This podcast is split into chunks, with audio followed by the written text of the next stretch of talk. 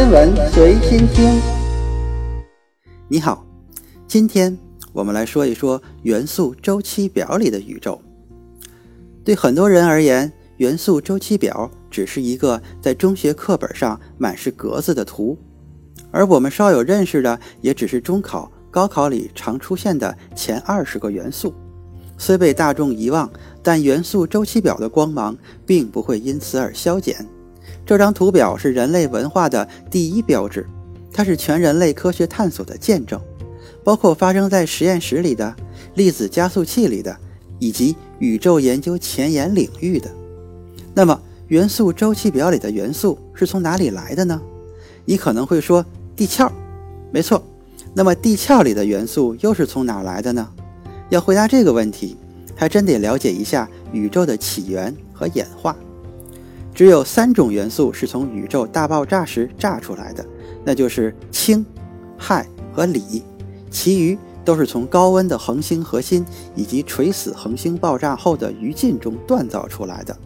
可以说，恒星是制造元素的工厂，后代的恒星系统又吸纳了这些重元素，从而形成行星，继而诞生了人类。氢是最轻最简单的元素，原子核内只有一个质子，它完全是大爆炸时期产生的。在九十四种天然元素中，氢占据了人体内所有原子数目的三分之二还多，在宇宙的所有原子中更是超过了百分之九十，包括太阳系在内的所有尺度都是如此。每一天每一秒。在太阳那个温度高达一千五百万开尔文的核心里，就有四十五亿吨高速移动的氢原子核撞击形成氦，转变成能量。氦是元素周期表里第一个，也是唯一一个在地球以外发现的元素。一八六八年，一名法国天文学家在观测日食时，对太阳光谱分析，发现其中存在一种地球上不存在的元素。作为来自太阳的新物质，它被赋予了一个从希腊文拼出的名字，就是太阳，这就是氦。直到1895年，人们才在地球上发现了氦。氦是一种低密度气体，当你吸入氦气时，会暂时提高你的气管和喉咙的振动频率，使你的声音听起来像米老鼠。氦是宇宙中第二简单和丰富的元素，虽然丰度小于氢。但它的含量是宇宙中除了氢之外所有元素总和的四倍以上。在氦元素在地球上被发现并分离出来的三十年之前，1868年日全食期间，天文学家们在太阳的日冕光谱中探测到了氦。氦的浮力是氢的百分之九十二，而不那么易燃易爆炸。所以节日的庆典活动上用的大型充气人偶。就是用氦气作为填充气体的，这也使得举办这种活动的商场等单位成了仅次于军队的第二大氦元素用户。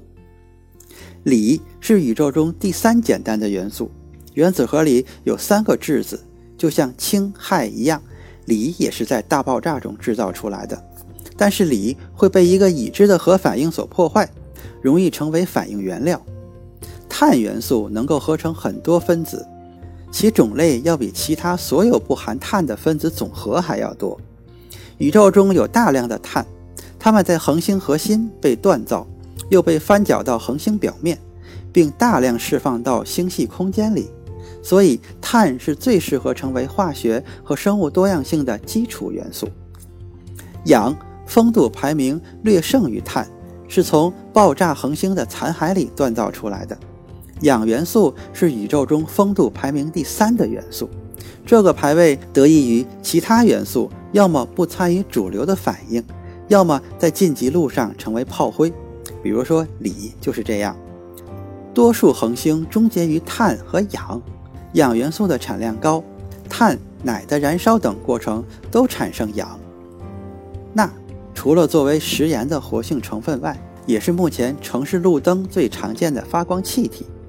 钠光灯比白炽灯燃烧得更亮，寿命也更长，但都比不过 LED 灯，因为 LED 在特定的功率下更亮也更便宜。钠灯有黄白色的高压钠灯和橙色光的低压钠灯，低压钠灯对天体物理学研究的干扰是最小的。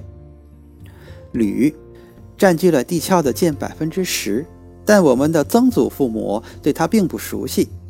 它直到1827年才被识别分离出来，到20世纪60年代才进入普通家庭。抛光后的铝可制成几近完美的可见光反射镜，是今天几乎所有望远镜的首选涂层。钛的密度是铝的1.7倍，但强度却是铝的两倍以上。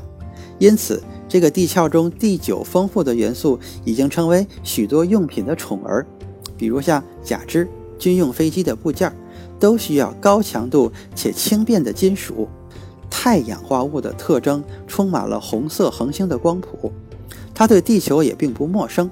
星光蓝宝石。和红宝石的星彩就是由晶格中的钛氧化物杂质造成的。此外，望远镜圆顶的白色涂料含有钛氧化物，它的作用在于能大大减少望远镜周围空气中积累的阳光热量。